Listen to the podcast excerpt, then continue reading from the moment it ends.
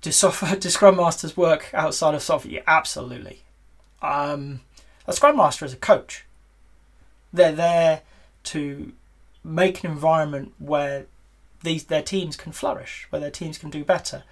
And if we look at it, okay, and look at any successful sporting team, they're not called a Scrum Master, but they've got many people with a similar focus. What are the things that are going to get in the way of my team's success? You know, I'm looking at the team. What are they doing that may be tripping themselves up that they're not noticing? You know, because they're in the thick of it, they're dealing with it. You know, but also what's coming down the pipeline. Maybe there's policy change that's coming through. Maybe there's other things.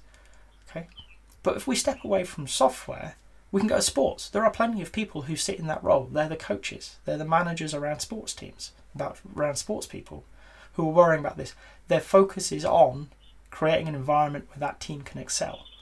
And anywhere that you have a complex prob- problem that's going to need some form of cross functional or multidisciplinary team to work to achieve a common goal, um, a Scrum Master can be useful.